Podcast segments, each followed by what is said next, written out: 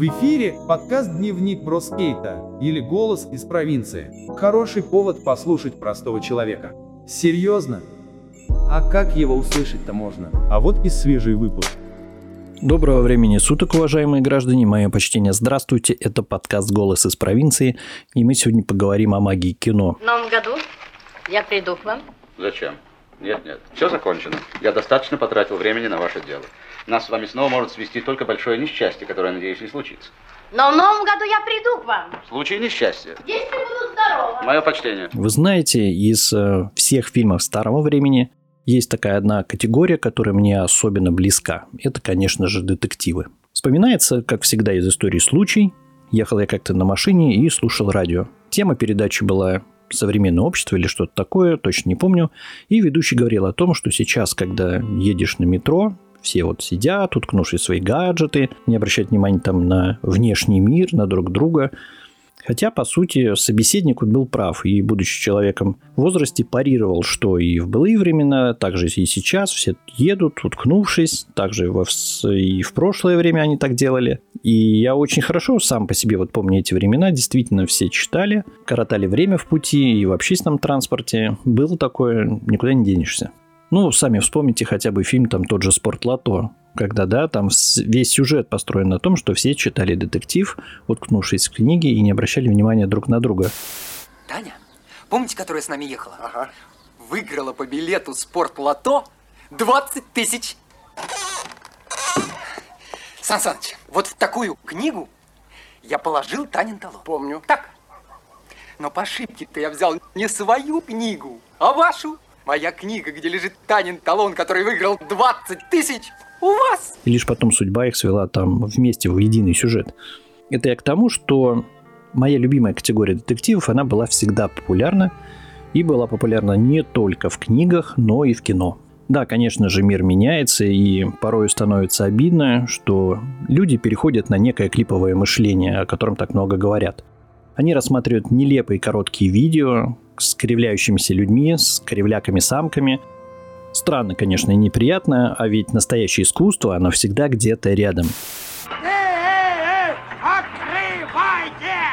Вы что, ошалели, что ли? Мы хотим видеть картины! Это же музей. Иди проспись лучше. Нет, понятно, что всему должно быть время и место, и в той же картинной галерее, например, мне тоже начнет зеваться. Но и все же нечто такое фундаментальное, что-то интересное, чего стоит внимания. Так вот, мои любимые 80-е, когда я лично был еще чертовски юным, а уже тогда на киностудии «Мосфильм» режиссером Аллой Суриковой был снят прекрасный двухсерийный фильм «Ищите женщину». Изначально ту самую пьесу, по которой все в итоге и было снято, написал некто Джек Попуэлл. И называлось ей произведение «Мисс Пайпер ведет расследование» или «Следствие», как правильно. Одного зарезали, другого придушили, а третьего подожгли. Я так хохотала, чуть в обморок не хлопнулась. А главное название фильма «Свидетелей надо прикончить». Каково, а, мэтр? Вы любите детективы? Ой, я обожаю. Наш же фильм вышел в 1983 году по Первому каналу и, соответственно, имел успех. Кстати, каналы тогда иногда переключали шваброй. Было и такое. Фильм же начинается в одной из парижских контор в канун Нового года, где нашему взору представляют главную героиню некто Алису Пастик, секретаря-телефонистку в нотариальной конторе Мэтра Роше – ее играет великолепная, на мой взгляд, актриса Софико Чаурелли. Лично для меня этот фильм ассоциируется именно с этой актрисой. Ну, еще, конечно, там «Приключения Петрова и Васечкина» э, с ее великолепной песней. Но этот фильм особо. Хотя, конечно, фильмография этой э, актрисы, она огромная. И она удоставилась за свою карьеру целых семь раз приза за лучшую женскую роль, а это, простите меня, показатель. И карьеру, конечно, начала еще в далеком 1957 году.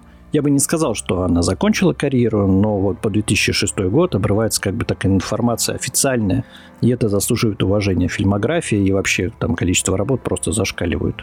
Возвращаемся к фильму. В конторе все готовятся к празднику и витает соответствующее праздничное настроение. Алиса сама по себе, как вы помните, жуткая болтушка и постоянно висит на телефоне. Очень такой современный да, образ.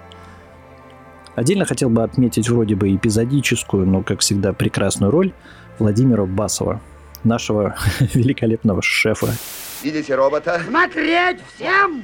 С электроником нужно обращаться как с ребенком. Первым делом его надо сдуть, уговорить, очаровать, обмануть. Смотреть на шефа! Он выступает в роли месье Жан-Пьера Антуана, соответствующего клиента нотариальной конторы.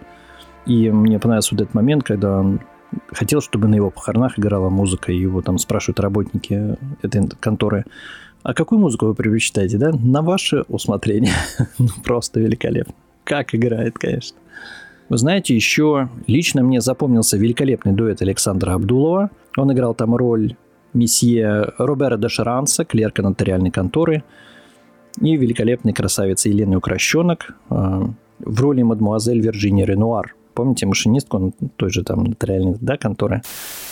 Мадемуазель Вирджиния. Благодарю. Девушку украшает скромность. Да. Это когда нет других украшений. Этакой молодой красотки. Э, читал тут, э, что к слову, Елена Тимофеевна являлась женой знаменитого писателя и драматурга Эдварда Родзинского. Помните, напали татары на Русь, там вот это вот все. Она его жена, того самого Эдварда, да? И еще интересный эпизод ее биографии. Она, оказывается, снималась в эпизоде в фильме «Место встречи изменить нельзя» с Высоцким. Помните, когда Вася Векшин, изображая уголовника, садится на лавочку с мороженым и спугнул парочку влюбленных? Вот она играла ту самую девушку на скамейке, которая сказала «пойдем отсюда». Вот я, честно говоря, не знал. Пересмотрел потом этот эпизод, да, здорово, надо же.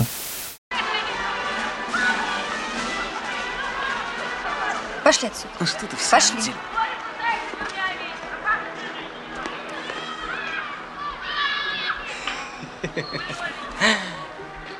Интересно, что в 1986 году она круто изменила, на мой взгляд, свою жизнь, обратилась к Богу, стала помогать нарко- и алкозависимым людям и по христианской программе, проводя реабилитацию, вся вот ушла в благотворительность. И занимается благотворительностью и заботой о людях по, по сей день. Ну, Очень интересный ход, вот удивительно. Ну что ж, вернемся к фильму, и личность самого Мэтра Роше, она весьма интересная. Ну, его, конечно, великолепно исполнил Сергей Юрьевич Юрский. Мэтр Роше в его исполнении, обнаружив у себя среди белого дня в кабинете жмурика, почему-то не вызывает полицию. Вот что для меня, конечно, странно. Может быть, в самой пьесе это и более понятно, но почему человек, обнаружив жмура, не вызывает полицию, ну, странно. И заворачивается такая интрига. По идее, это самый простой был бы способ для него не вляпаться в какую-либо историю. Да, косвенно при всех обстоятельствах можно было бы подумать на него, мол, там в порыве ревности убрал человека. Но все это лишь, мне кажется, одна из версий. И весьма условная, и он бы отмазался 100%. Ну, пошло так, как пошло. А, На мой взгляд, конечно, что любой бы следователь понял, что тащить к себе на работу тело – это весьма сомнительное дело, и подставу бы ну, в скорейшем образом раскрыли. Но почему-то Метараше так и не подумал и устроил всю эту чехарду. Очень непонятная ситуация. Я бы сказал, что с другой стороны, вот когда все это произошло, его даже можно запросто считать теперь соучастником, и вопросов к нему было бы, ну, больше с каждой фишкой и с каждым отколотым трюком. Ну, что поделаешь. И, на мой взгляд, лично, на мой, что тащить тело на Лебяжий остров было весьма спорным занятием. А вдруг бы его увидели, что было бы тогда там куча свидетелей, понятно, тогда не было камер, но все-таки. И тогда точно труба не отмоешься, да, человек тащит на себе жмура. Однако и интрига есть интрига, и зрителю предстоит разобраться, почему же внешне здоровый человек вдруг выходит из кабинета с кинжалом в спине, ну а, соответственно, Алиса падает без чувств. И тут, конечно, на сцене появляются не менее уникальные персонажи в исполнении Леонида Ермольника, о котором можно говорить, конечно, вечно. Он исполнил роль полицейского Максимена. У Леонида Исааковича всегда получаются великолепные образы, и это тому не исключение. Чудесный актер. Есть тут кто? А? На всякий случай всем здрасте.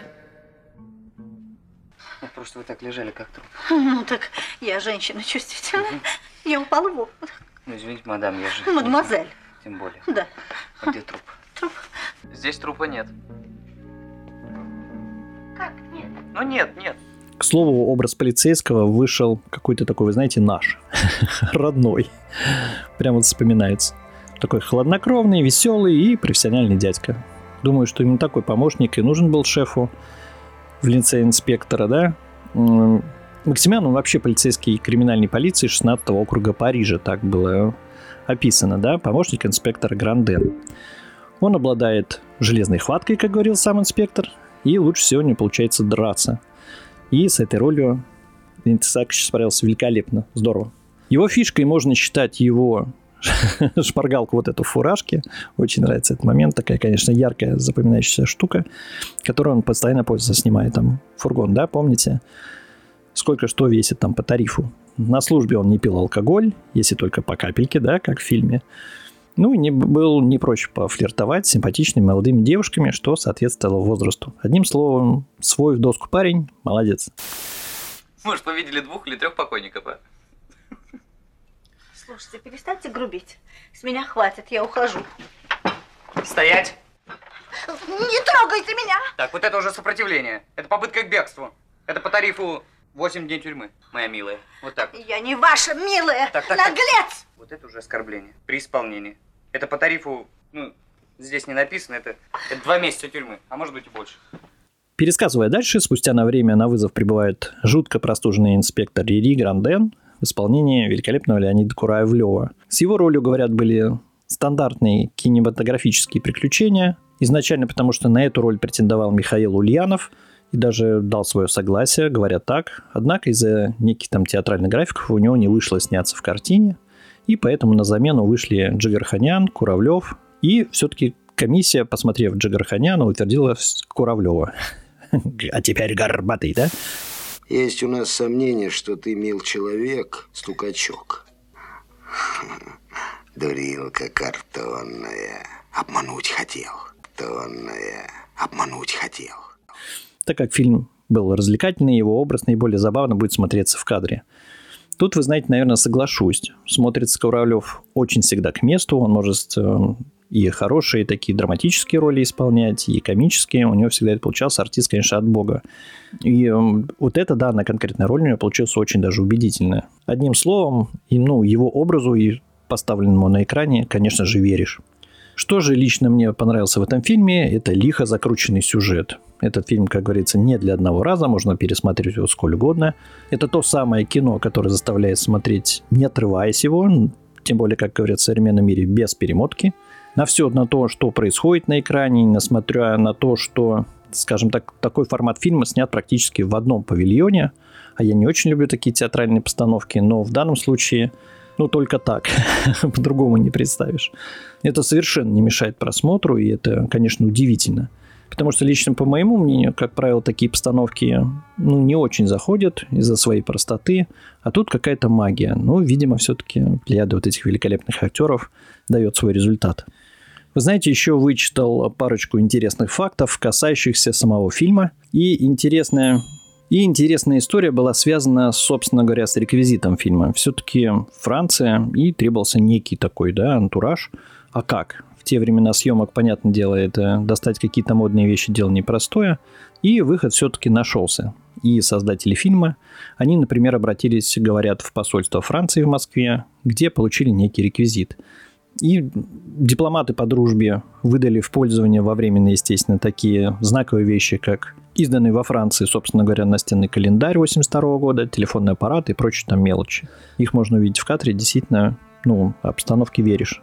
Здорово. В кадре также мелькают парижские газеты, журналы, а ту самую полицейскую фуражку там Леониду Ермольнику говорят, одолжил посольский охранник. Еще говорят, что Алла Сурикова на фоне успеха картины хотела показать ее, собственно говоря, автору пьесы но тот оказался там занудой, как минимум, да, и жлоб какой-то. Ему были неинтересны самые творческие работы, ему были интересны только деньги за использованное произведение. Дебил какой-то. Ну, да и бог с ним.